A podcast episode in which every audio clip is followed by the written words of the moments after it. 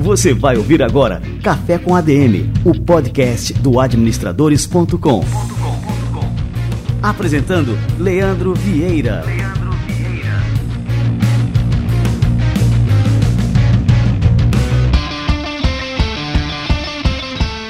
Fala galera, está no ar mais um Café com ADM, a sua dose de cafeína nos negócios. Estamos começando o nosso episódio número 230.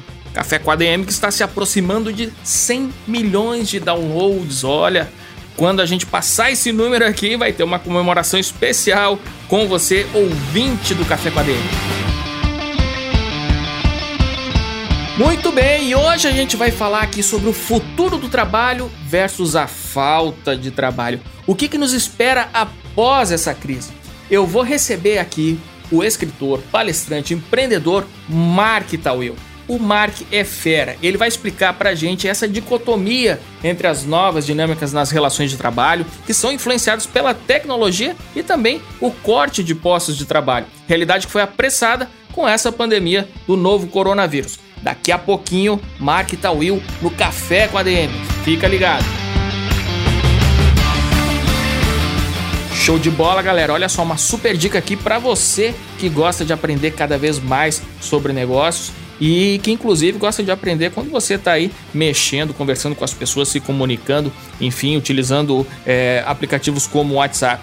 A novidade é que a gente está presente no Telegram, que é o aplicativo concorrente do WhatsApp, só que é muito melhor. A gente tem um canal lá no Telegram, já está com mais de 45 mil pessoas e a gente tem divulgado lá conteúdos exclusivos, conteúdos que a gente não divulga nas nossas outras redes. Essa galera que está lá dentro do nosso canal tem um tratamento super especial. Então eu convido você desde já a fazer parte também deste canal acessando adm.to telegram. Esse é o link encurtado para você cair direto dentro do nosso canal e lógico você precisa ter é, instalado ou no seu celular ou no seu computador o aplicativo do Telegram. Show de bola, super dica essa, hein?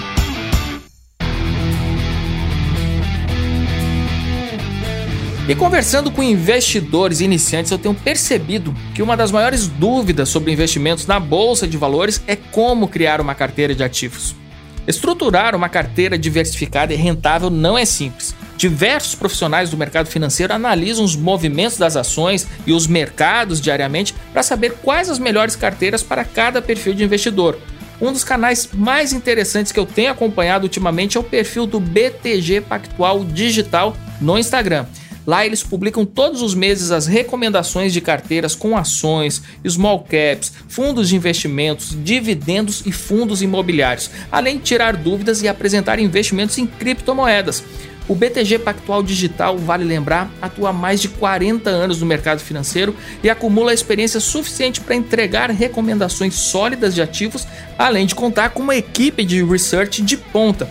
Seja qual for o seu perfil de investidor, o BTG Pactual Digital pode ajudar você a ter uma vida financeira mais próspera.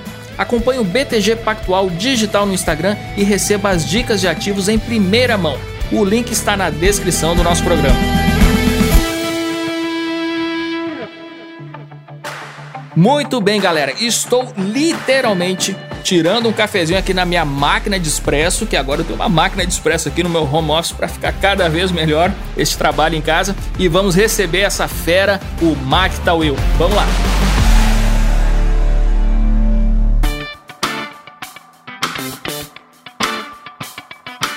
Mark Tawil é empreendedor, escritor e palestrante com foco em temas como futuro do trabalho, comportamento, marcas, storytelling e comunicação. Ele é formado em jornalismo pela Universidade São Judas Tadeu e tem MBAs em administração e marketing pela FGV e pela USP.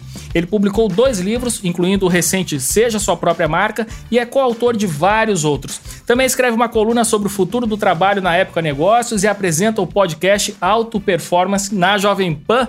Mark Tawil, cara, que honra te receber por aqui. Seja muito bem-vindo ao nosso Café com a DM.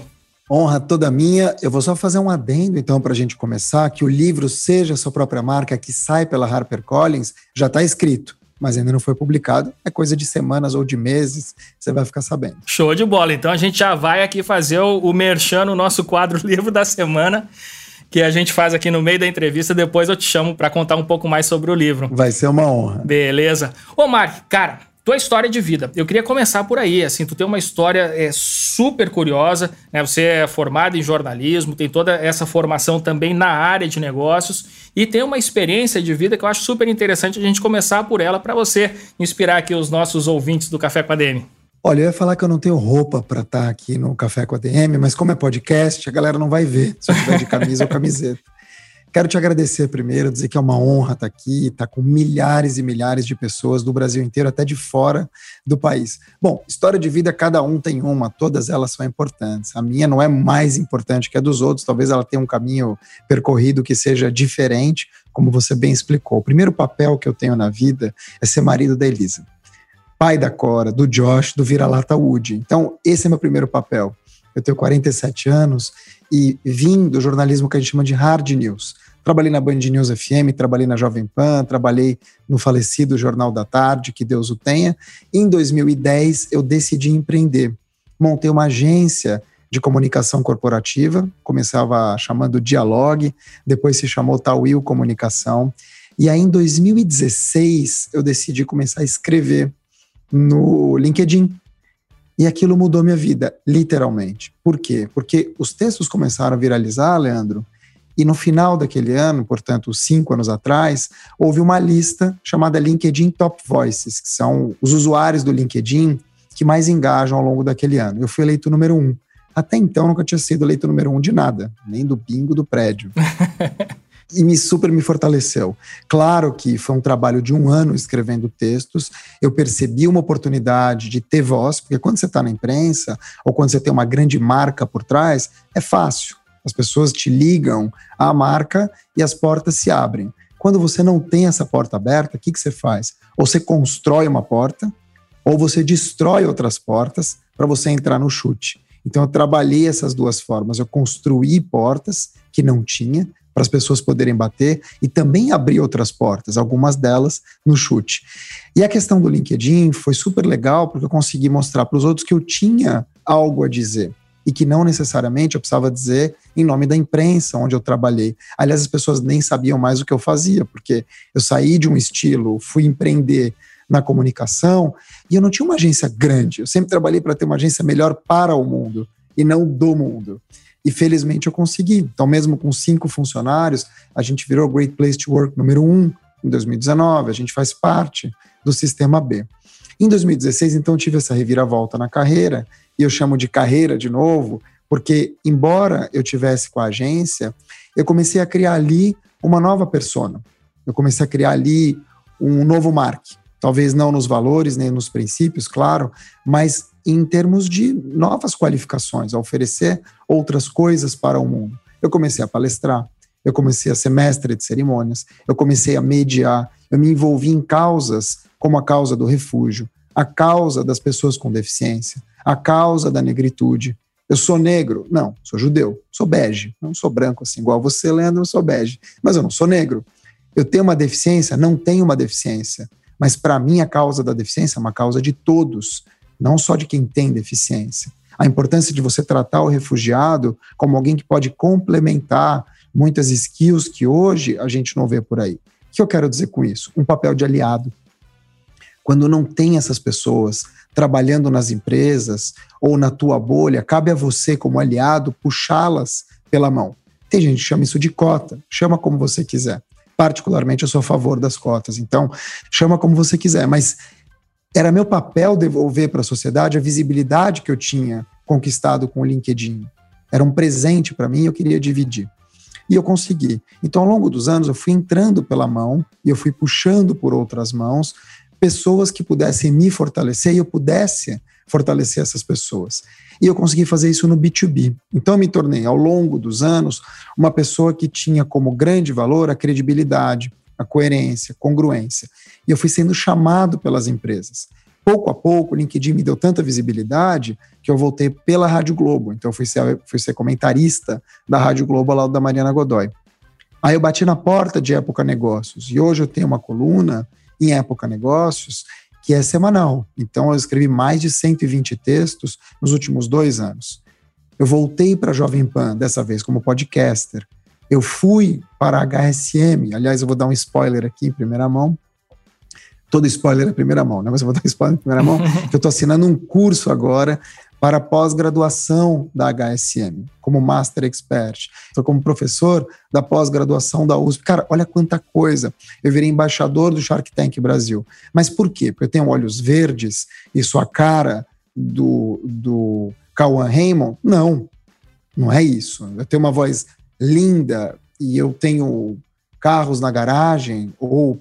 Não, eu não tenho nem carro. Isso é trabalho, é entrega, é congruência que é você alinhar o discurso à prática. É muito envolvimento, é muita entrega. Então, eu usei dessa possibilidade de criar minha própria porta, de criar as minhas próprias oportunidades para viver a minha marca pessoal.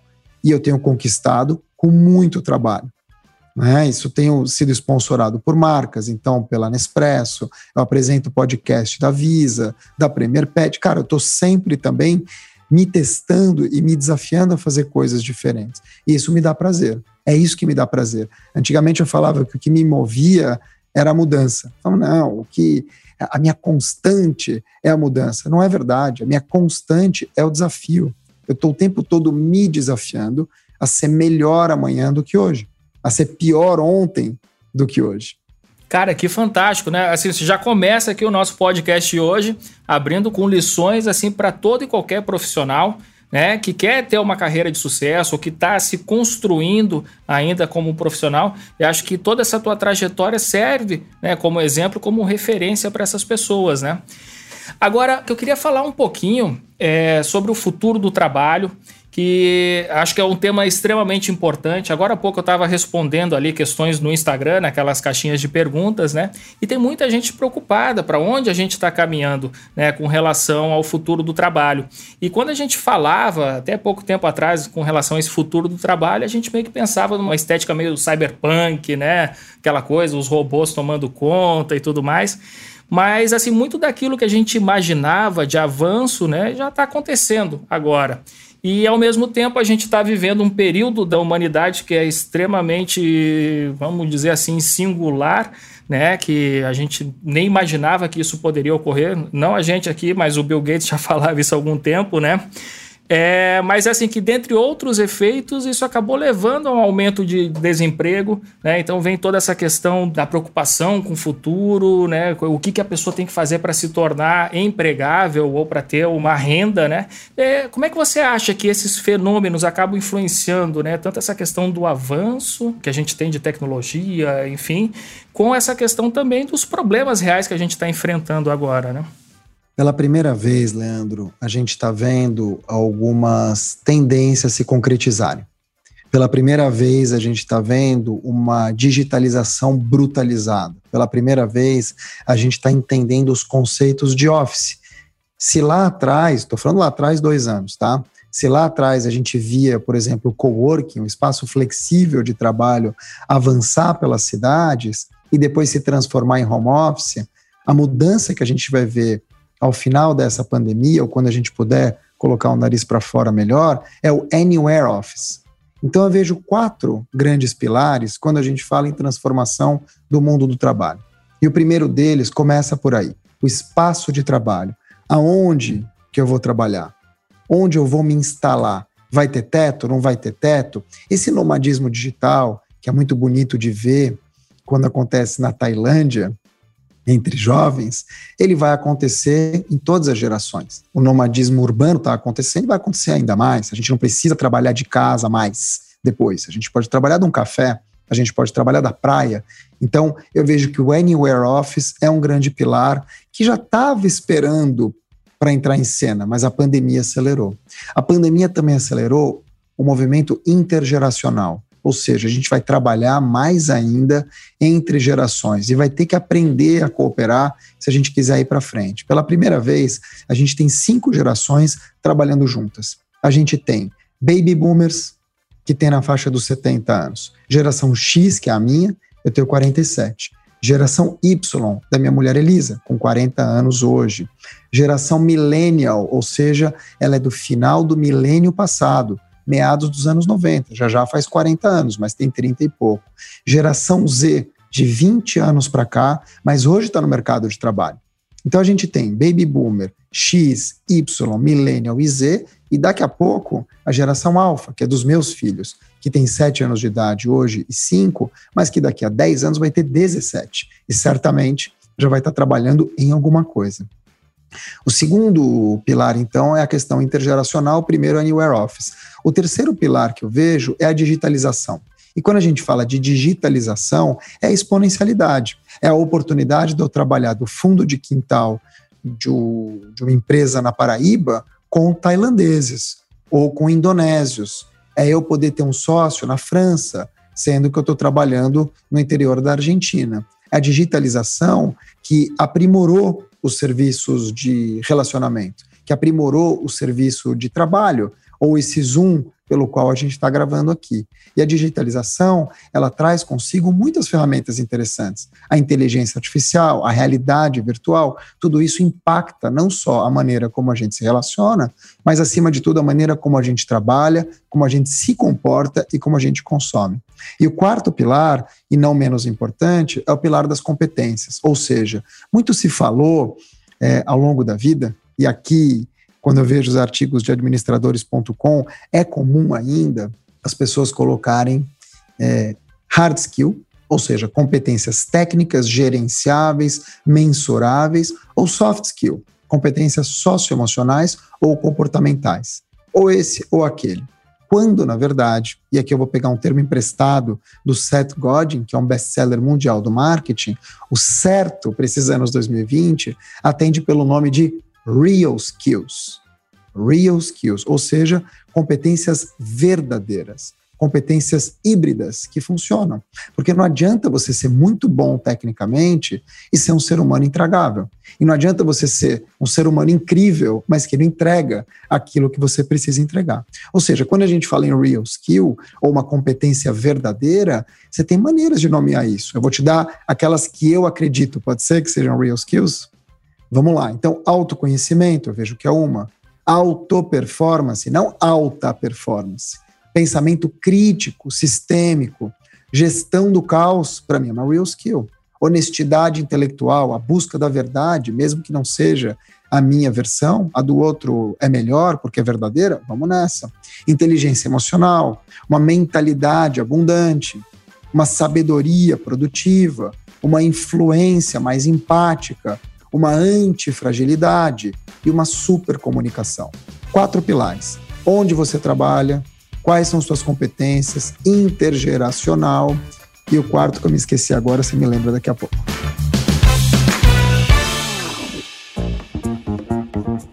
Mas, Mark, me diz uma coisa: é com relação a, a esse avanço que a gente está vivendo, que gera essas preocupações, é um dos receios dos profissionais é que eles sejam substituídos pelas máquinas. Antes a gente falava que eram os robôs, mas hoje a gente já tem os próprios softwares fazendo muitas das funções que antes eram tocadas por humanos, né? E existem vários relatórios que indicam, inclusive, que algumas profissões vão desaparecer. E tem muita gente preocupada com isso. É, será que a minha profissão vai desaparecer? Eu que faço, não sei, vamos lá, um advogado pensa nisso também. É, e eu tenho um amigo médico também que faz aqueles diagnósticos de, de imagem, né, de raio-x, e ele falou que uma máquina, né, ela é muito mais precisa do que um ser humano para fazer isso, hoje em dia. É, então, assim, ele vê até a profissão dele em risco por conta disso. É, é, como é que você enxerga essa questão né, desse perigo iminente né, da substituição de vários postos de trabalho pela inteligência artificial, por máquinas, por robôs e tudo mais, e ao mesmo tempo o desafio que as pessoas têm é, de estar à frente disso, de se antecipar a isso para que elas não fiquem é, obsoletas, enfim, que não encontrem o seu lugar ao sol nesse cenário? Você já deu a resposta. Primeiro, você observar para onde caminha essa humanidade, para onde caminha a tua profissão para onde caminha o teu desconforto, onde você vai estar tá daqui a 5 ou 10 anos, onde tua profissão vai estar. Tá. Quando eu percebi, em meados do ano passado, que a minha agência certamente seria engolida ou tragada por meia dúzia de softwares ou meia dúzia de Comtex, na hora eu me cocei. Falei, cara, eu vou ser engolido. O que, que eu faço? Eu comecei a trabalhar minha marca pessoal. Eu tenho um privilégio de ter sido colocado numa posição de mais vitrine que outras pessoas? Tenho.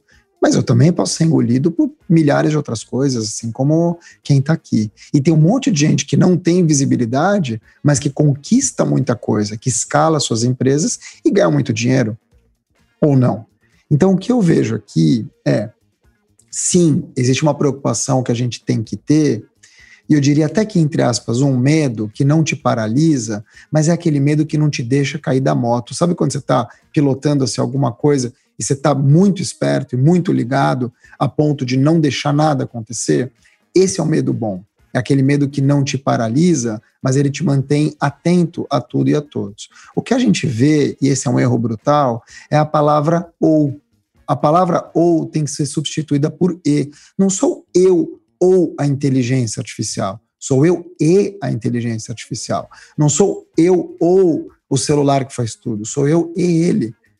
Porque quando você tem uma lista no Spotify de músicas que você gosta, ou aquele e-mail que já te responde, é, duas palavrinhas que você nem esperava colocar, ou uma lista mais inteligente de teclado, não é bom. Isso é inteligência artificial. Alguém está trabalhando para tirar atrito da tua vida. Ah, mas meu Deus, eu sou corretor de imóveis e, sei lá, algumas empresas eliminam essa figura. E qual que é o futuro?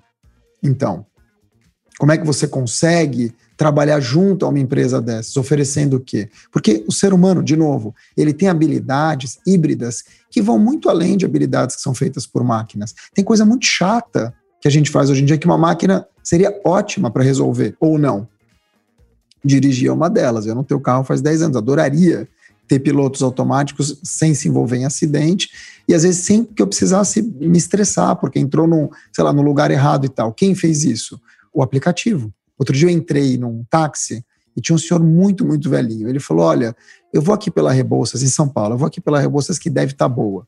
Que é uma conversa que eu não ouvia fazia talvez 20 anos. Eu vou por aqui porque aqui deve estar bom. Ou seja, no feeling. Hoje, o aplicativo te dá, tá errado, isso, isso, não entra aqui e tal. O que, que eu quero dizer com isso? as máquinas também fazem muitas coisas importantes que a gente não teria oportunidade de fazer 10, 15 anos atrás. Essa conversa aí da Paraíba com São Paulo, para pessoas que estão vindo do Brasil inteiro, só é permitida por conta desse novo mundo, por conta da digitalização. Então, em vez da gente olhar com ou, somos nós e esse mundo que é repleto de possibilidade. Você não precisa mais fazer aquilo para que você só estudou. Então, puxa, estudei jornalismo, me formei na área. Ah, estudei jornalismo, preciso trabalhar na área. Mas o que, que é área? A gente é uma geração multitalentosa, que chamam de slasher, né? Barra. Então, eu sou Mark, barra comunicador, barra pai de família, barra, sei lá, confeiteiro e por aí vai. A gente precisa explorar, então, o que, que a gente quer do mundo para trabalhar o como. Talvez você tenha tanto talento que só ser um CEO ou um executivo é pouco. Começa a ampliar o teu grau de visão, a entender o que te dá prazer, como é que você pode contribuir, o que te faz feliz e o que realmente é sucesso para você. Porque aqui no mundo ocidental, o nosso conceito de sucesso é um conceito vendido por meia dúzia de gurus que você vê. É ter carro na garagem, é tirar uma foto em Dubai, é poder visitar as Maldivas, isso é sucesso. Cara, sucesso é você ficar com seus filhos. Sucesso é você abraçar a tua família com saúde. Sucesso é você não fazer nada. É você ler um livro. Sucesso é você assistir é, um, um, um, Big Brother Brasil sem vergonha e falar, eu assisto. Isso é sucesso. É você ser você mesmo em todos os ambientes. Não é você ter, é você ser. Cara, olha que fantástico aqui. Se a gente inventar aqui uma máquina para ver a energia fluindo aqui, a galera ia ficar impressionada com a, com a sinergia que tá pipocando aqui dessa nossa conversa à distância, né? Mas bom, a gente tá, assim, uma proximidade de ideias incrível aqui, Mark. É, Mark, é, agora você tocou num ponto que eu achei super interessante, que é essa questão da amplitude, né? Da pessoa não se reduzir a uma coisa só, só aquilo que ela faz ali como a sua atividade principal, você chamou assim de geração slash, né? De colocar uma barra e que você tem essa liberdade É, e, e, hoje em dia realmente a gente tem né, uma liberdade maior de tempo, é, a gente tem uma expectativa de vida maior também, isso nos permite é, avançar em muitos tópicos. E isso, na verdade, acaba é, facilitando, né, ao invés de dificultar, porque muita gente pode achar, ah, não, cara, o cara dá uma desfocada, ele vai é, enfim, ele gosta de gastronomia, gosta de negócios, gosta de literatura, ele vai desperdiçar energia né, em tantas direções. E, na verdade, você está canalizando né, uma energia que você pode colocar na sua atividade principal. Com esse ponto, é, eu queria chegar justamente nessa dúvida que muitos jovens têm porque ainda existe aquela ideia que você tem que escolher, fazer as escolhas certas no começo, que é para não perder tempo. É, enfim, você vai fazer uma faculdade, depois você já tem que estar tá com uma pós-graduação planejada na sequência, enfim, numa linha específica que você deve trilhar e ser o melhor e ser um especialista naquilo ali. Como é que você enxerga ainda assim esse paradigma? Da educação, da formação, que a pessoa tem que seguir né, um caminho que já está pré-determinado, e enfim, que os pais costumam repetir para os filhos também muitas vezes. Quais são os conselhos que você vai dar aí para os seus filhos quando eles já tiverem nessa idade de fazer essas escolhas? É muito cruel, né? Porque a gente vive um sistema educacional do século XIX para profissões do século XX ainda. E a gente mora no século XXI a gente habita esse século. Então, o, o que eu vejo em relação à educação é uma tragédia, né? em nível nacional, a gente tem uma tragédia acontecendo, é uma diferença brutal que mesmo filhos estudando como os meus em escolas particulares, o melhor da escola particular daqui vai ser sempre o pior de qualquer escola ou quase qualquer escola mediana na Europa e Estados Unidos. Então, é, a gente cria ilusões aqui, né, o tempo todo. E a, a realidade é muito dura, é muito pior do que isso. Ao mesmo tempo, existem estudos que mostram que as profissões dessas crianças, ou a maioria das profissões dessas crianças de hoje, ainda não foi criada. A maioria não foi criada. Então, quando a gente fala de uma profissão que não foi criada, ela vai exigir skills ou habilidades que também talvez não estejam nesse mercado ou que ainda estão se formando, como eu falei aqui, real skills. E o que a gente faz hoje é sofrer por antecipação. A gente entuxa nas crianças é, um, uma coisa pré-pronta, que vem, de novo, do século XIX ou do início do século XX, para querer que ela dê conta de problemas que existem no século XXI. Isso não vai acontecer. Então, minha sugestão para os pais, e de verdade, assim, não é o que eu estou aplicando hoje, que meus filhos têm só 5 e 7, embora eu converse muito fora, e a minha conversa com eles é muito sobre valores, de novo, e não sobre skills, ou sobre faça isso ou faça aquilo, é quem que a gente está formando? Qual é a formação humana que a gente vai dar para essas crianças, já que as máquinas vão fazer muito do trabalho. E se uma máquina faz o trabalho, você precisa de dois tipos de profissional: um que conduz a máquina e um que crie a máquina. Só que para você criar uma máquina, ou um software, ou um robô, e, e que seja um robô que seja bom para o mundo, e não um robô cheio de viés, porque acontece isso também, você precisa ter boas pessoas. O que a gente vê hoje são algoritmos racistas, muitas vezes, nos Estados Unidos já. Isso acontece em larguíssima escala aqui no Brasil, quando a gente fala de mercado de trabalho. A gente chama isso de maiorias minorizadas. Então, eu estou falando da negritude, eu estou falando das pessoas com deficiência. Quantas pessoas com deficiência não estão escutando a gente aqui? Quantas? Então, são pessoas que consomem, são pessoas que compram carro, são pessoas que usam shampoo, que comem chocolate, que riem, que choram, que vê TV, que leem jornais. Elas estão nas empresas? Não estão. Existe uma segregação ocupacional nas empresas com pessoas 50 a mais. Tudo isso, cara, é viés. Tudo isso é preconceito. Quando você tem alguém que tem um preconceito desse, essa pessoa é responsável por organizar uma campanha de marketing ou qualquer outra coisa, a campanha sai enviesada. Imagina pessoas dessas formando crianças que amanhã vão montar softwares. A quem esses softwares ou robôs vão servir? Então, a minha preocupação quanto pai é criar filhos que tenham uma visão mais humana ou mais humanizada das coisas. Porque hoje, de novo, se eu ensinar tudo para eles, amanhã já mudou. É até idiota, é perda de tempo. Claro que eu, eu deixo eles mais ligados possíveis, mas um dia a gente vai olhar para trás e falar: meu, as pessoas roubavam celular na rua, uma peça de plástico com um pouco de, sei lá, alumínio e um chip valia uma vida, as pessoas se matavam por isso e se matam por isso.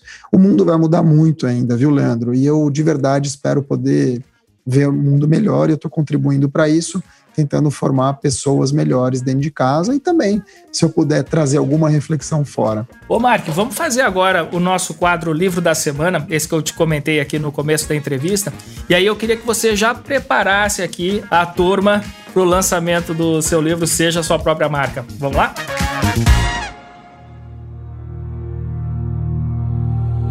Livro da Semana Então, primeiro, dizer para vocês que eu não sou especialista em marca. Pelo contrário, eu sou um jornalista hard news que depois virou comunicador multiplataforma. Mas eu vejo que as marcas estão em tudo. E mais do que isso, eu vejo que tem pessoas que são marcas mesmo. Se você pega aí, sei lá, alguns artistas, alguns esportistas, são marcas ambulantes, marcas comerciais. E eu queria escrever sobre isso. Então eu falei, puta, eu vou escrever sobre essas pessoas, sobre marcas. No meio desse processo, no meio desse processo, eu tive uma conversa com um amigo chamado Paulo Dreviak. E, e o Paulo é um, uma baita cabeça do marketing, é um cara, um executivo, e a gente conversando, ele falou, cara, qual que é o teu Unique Selling Proposition? Eu falei, o quê? Nem sabia, USP. Que é, na verdade, qual que é o teu core, o que, que você faz? E eu comecei a martelar a cabeça, eu falei, meu, e aí aquilo me ajudou a, a ressignificar o livro, né? Porque eu comecei a ter uma busca frenética de quem eu era no mundo, o que, que eu fazia mesmo, qual era a minha venda principal no mundo. Porque eu não sou um cara de vendas, mas eu me vendia, eu vendia as minhas ideias, eu contribuía com outras coisas. E aí veio esse nome muito forte na minha cabeça, seja a sua própria marca. Por quê? Porque eu trabalhei para ser minha marca própria. Em meados do ano passado, decidi aposentar a agência, não fechei, mas decidi trabalhar minha marca própria. E aí eu saquei que, de novo, marca própria não é você ser uma marca comercial. Todos nós temos uma marca. Todos nós deixamos uma marca. E esse é o objeto do livro. Então, quando eu falo seja a sua própria marca, é uma jornada em que, claro, eu entrevisto um monte de gente bacana. Alex Atala, Fafá de Belém, Conzila, Ney Mato Grosso, várias empresas, SAP, Nespresso, Visa, mas também muitos especialistas e também muitos, entre aspas, anônimos, para dividir esse livro em três grandes eixos. Primeiro, a marca que a gente recebe, que é a consciência, ou seja, eu tenho consciência da marca que eu recebi. Opa, eu sou essa pessoa. O segundo eixo do livro é um eixo de maturidade. É a marca que eu construo para mim. Então, quais são as escolhas do Leandro? Por que, que ele decidiu fazer essa escolha e ter essa renúncia? Isso você constrói. E você pode conquistar muita coisa legal e você pode destruir muita coisa também. E o terceiro eixo é a marca que eu deixo no mundo, que é a sabedoria. Então, consciência de quem eu sou, maturidade para fazer as minhas escolhas e sabedoria para deixar a minha marca no mundo, que é uma questão aí já de, eu diria que tem um pouco de idade envolvida. Tem muita gente sábia e jovem, como o Davi Braga, que deu entrevista aqui, mas tem muita gente que leva uma vida para tentar deixar sua marca no mundo. Então, é um livro que vai passear por esses três eixos, contando histórias de marcas e de pessoas marcas, como elas podem nos influenciar e como é que a gente cria uma jornada para deixar nossa marca no mundo. Sai pela HarperCollins. Oh, show de bola, eu já tô na pré-venda. Assim que abrir aqui, eu já tô comprando, viu, Marcos? Faça isso, eu vou fazer questão de. Como o teu público é um público muito qualificado e muito fiel, eu vou fazer questão aqui de quando tiver o livro, a gente pensar até numa colaboração de como é que a gente pode fazer ah, uma divulgação. show de bola. Olha aqui, a turma já vai começar a me cobrar e fazer um sorteio, alguma coisa aqui, né? Ah, vai ser, vai ser uma alegria. Estou muito feliz, sabe por quê? Eu gosto muito de autoconhecimento, né? E eu não acredito nessas fórmulas assim. Eu acho que tem muita enganação no mundo e tem muitas pessoas que querem ser enganadas. Então eu tenho muita honestidade assim de não enganar ninguém para também não me enganar. Então, meu trabalho vai muito por isso. Uh, ele é um livro que tem muito essa questão do autoconhecimento, mas não é só, ah, vou abraçar a árvore, não é isso. Mas é de verdade, não adianta você ser uma pessoa escrota, desculpa o palavrão, e querer vender alguma coisa legal, porque as pessoas vão sacar. O mundo já mudou. O mundo mudou. A gente não está numa caixa preta, a gente está numa caixa de vidro. E quem não perceber isso vai ser engolido e vai ficar para trás.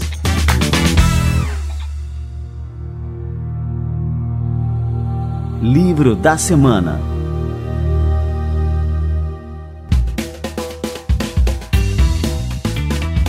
Mark, para a gente terminar aqui é, Já? o nosso Tá bate-papo. Olha só, podemos seguir aqui, né?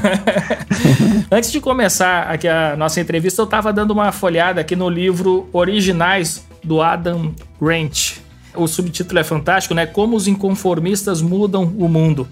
E ele abre esse livro, no primeiro capítulo, logo sobre destruição criativa, com uma frase que é do George Bernard Shaw, que diz o seguinte: O homem sensato se adapta ao mundo, o insensato insiste em tentar adaptar o mundo a si.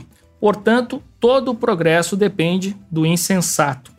Como é que você enxerga a importância desse sentimento de insatisfação, esse inconformismo de como as coisas são, né? E não só com a construção é, de uma carreira, como a gente falou muito aqui durante o, o nosso bate-papo de hoje, mas também com o próprio avanço da nossa sociedade. E assim, eu identifiquei em você um desses inconformistas, né? Um cara que não, não se conforma né, com a nossa realidade. Você quer mudar o mundo, você quer contribuir né, com essas mudanças. Eu queria que você falasse aí pra gente qual que é a importância né, dessa eterna insatisfação. né? Pois é, engraçado, né? Eu nunca tinha parado para pensar desse jeito. Agora eu fui bater no olho aqui na, na tela, onde eu anotei as real skills que eu acredito que sejam, não as do Seth Godin, as minhas, que sejam importantes para esses anos 2020. Uma delas é insatisfação positiva.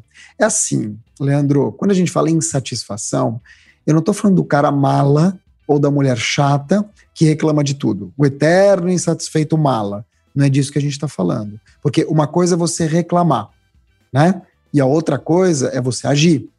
Então, quando você quer mudar alguma coisa, você só tem duas formas de fazer: ou por necessidade ou por desejo. É assim que a gente empreende. Quando a gente empreende por necessidade, é porque a gente não tem mais opção. E aí a gente tem que fazer. Isso, os grandes inventores, eles só inventam também de duas maneiras. Ou quando eles querem melhorar alguma coisa, ou quando eles querem criar do zero. Em 99% dos casos, é melhorar, é você tirar o atrito. Então, é assim nas startups, é assim quando você tem, por exemplo, um pai com um filho que não pode andar e o cara vai lá e cria uma bota especial, porque ninguém nunca criou aquilo. Então, ele quer resolver uma insatisfação que ele tem. A minha insatisfação, ela é até moderada. Eu não sou um cara assim, serial de, meu, vou, vou mudar o mundo. Tem gente muito mais qualificada do que eu para isso mas ao mesmo tempo eu sou, eu diria, inconformado, sim, com a injustiça. E isso é muito forte para mim. O senso de justiça, ele é muito forte. Eu erro, claro, todo dia, todo mundo erra. Erro bastante, mas eu me arrependo. E quando eu erro, eu busco não errar de novo. Esse é o ponto. O que eu vejo acontecer hoje é, em nome de ideologias mil, não estou nem falando de política, estou falando em geral, pode ser religiosa, política, social, de futebol, qualquer uma. As pessoas passam por cima da honestidade, passam por cima daquilo que é verdade, para poder fazer ou prevalecer a história delas. E esse é um problema, porque é como aquela pessoa que está conversando com você e enquanto você está falando, ela já está maquinando a resposta, ela não te ouve, mas ela já está pensando em responder. E isso é infantil. O que falta no mundo hoje, no nosso mundo, vamos dizer, um pouco mais velho aqui, é você adultizar as relações. E quando eu falo em adultizar as relações, é você trazer coisas simples, mas que foram esquecidas ou empurradas para debaixo do tapete. Então, coerência, congruência, preocupação com o outro, preocupação mais coletiva. Cara, essa crise que a gente está vivendo, e eu, infelizmente, posso falar com um, uma causa aqui, que é o falecimento do meu pai, ela é uma crise que se divide em três grandes pilares, se você parar para pensar. Ela se divide em crise de saúde, crise de saúde mental, da qual se fala muito pouco, mas vai ter muito efeito, e crise de saúde financeira. E depois se subdivide em várias outras crises. Crise de comunicação, crise de liderança. Então, o que, que nos faz sair disso? Quando a gente fala de tempestade, a gente está falando de pandemia. Por quê? Porque você não pode conter a tempestade. Quando a gente fala de pandemônio, é a goteira dentro de casa. A gente pode conter o pandemônio. Dentro de casa a gente pode fazer alguma coisa. O que, que a gente pode fazer, já que não dá para matar o vírus de uma vez? Cooperar. Tem uma frase que eu gosto muito, que é do Marcos Massarente, um grande empreendedor social, que, aliás, daria uma ótima conversa aqui, que diz o seguinte: a gente não está no mesmo barco, a gente está na mesma tempestade. E isso, Leandro, faz muita diferença. Porque numa tempestade, você só tem uma maneira de sair, que é dando as mãos. Tem gente que está de jangada, tem gente que está de iate, tem gente que está de barquito, tem gente que está à deriva, que nem barco tem. O que, que você faz com essas pessoas? Tem que tacar uma corda no mar. Então, o ponto é: para você sair da tempestade, que é a pandemia, a gente vai ter que cooperar. Você não vai sair sozinho. Você só vai poder sair cooperando. E esse é um valor que explica justamente aquilo que você falou. Não adianta você ser é, insatisfeito sozinho, você não vai mudar o mundo sozinho. Você pode até despertar o mundo para algumas coisas, você pode liderar muitas pessoas, você pode capitanear grandes movimentos, tudo isso sim. Mas mudar você não muda, você precisa das pessoas. E se você não percebe esse valor, você fica sozinho. O ego, ele é um sabotador e ele te pega, te puxa, te deixa lá em cima. Só que aí ele vai embora. Como é que você desce?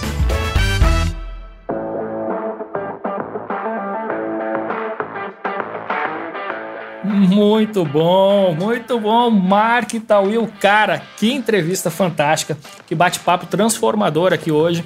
Tenho certeza que a turma tá enlouquecida aqui com o nosso bate-papo. Eu queria eu só. Espero que sim. Eu, eu queria só que você passasse para o pessoal, lógico, é muito fácil aqui para te achar, né? Mark Tawil, acha em qualquer rede social. No LinkedIn, você é lá, o número um, top voice, né? Enfim, para a turma se conectar contigo. Aí tem mais algum canal, Mark?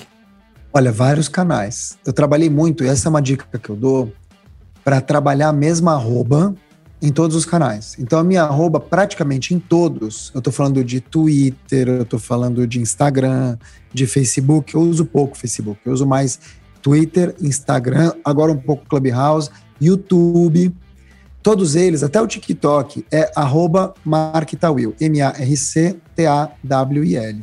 Por quê? Porque as pessoas às vezes colocam Mark 123, ou sei lá, sei lá, Roberto 342, e o certo, se você puder, colocar a mesma arroba, aí as pessoas te acham em tudo. Então a minha é essa em todas as redes e vai ser uma honra, um prazer. Eu respondo pessoalmente todas as mensagens que me escrevem. No LinkedIn um pouco menos, tá? Não vou mentir. Mas no Instagram e nas outras redes eu respondo mais. Fantástico. Pô, Mark, valeu demais aqui pelo nosso bate-papo e espero que o próximo a gente consiga tomar um cafezinho ao vivo, cara. Tomara. Vai ser uma honra. Eu acompanho há muito tempo esse grande portal. Acho que vocês fazem um trabalho único, incrível. Eu já te falei, fiquei surpreso de saber que você é tão novo. Parabéns por ter começado o portal com 3 anos de idade. Agora você tem 23. e eu espero que a gente possa se conectar mesmo. Essa questão do pandemônio, né, que é a pandemia, vai passar a gente vai voltar a se ver, talvez de uma outra maneira, talvez com outras, outros tipos de interação, mas o ser humano precisa de outro ser humano. Joel J diz muito isso, estou entrevistado, né? Pessoas precisam de pessoas. E isso é verdade. Pessoas confiam em pessoas. Então a crise vai passar. Talvez a gente não vai ter os mesmos mecanismos. E ela trouxe muita coisa. Mas em algum momento a gente vai sentar junto. Valeu demais, Mark. Um grande abraço e até a próxima. Valeu, querido.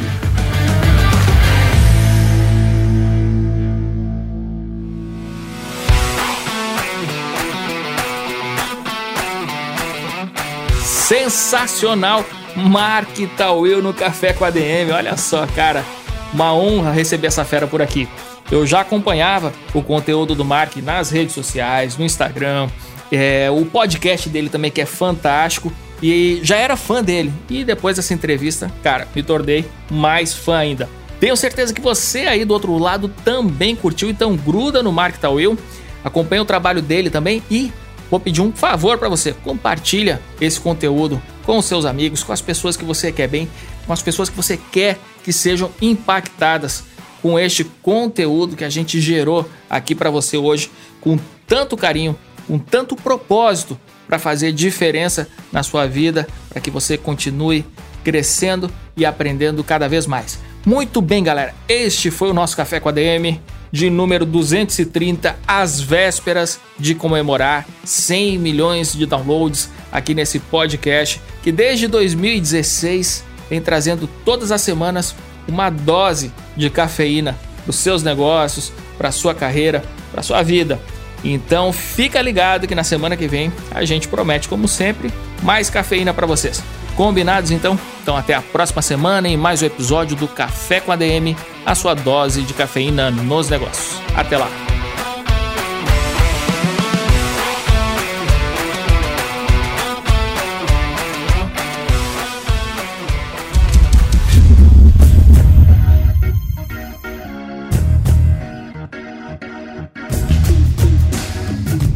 Você ouviu Café com ADM, o podcast do administradores.com.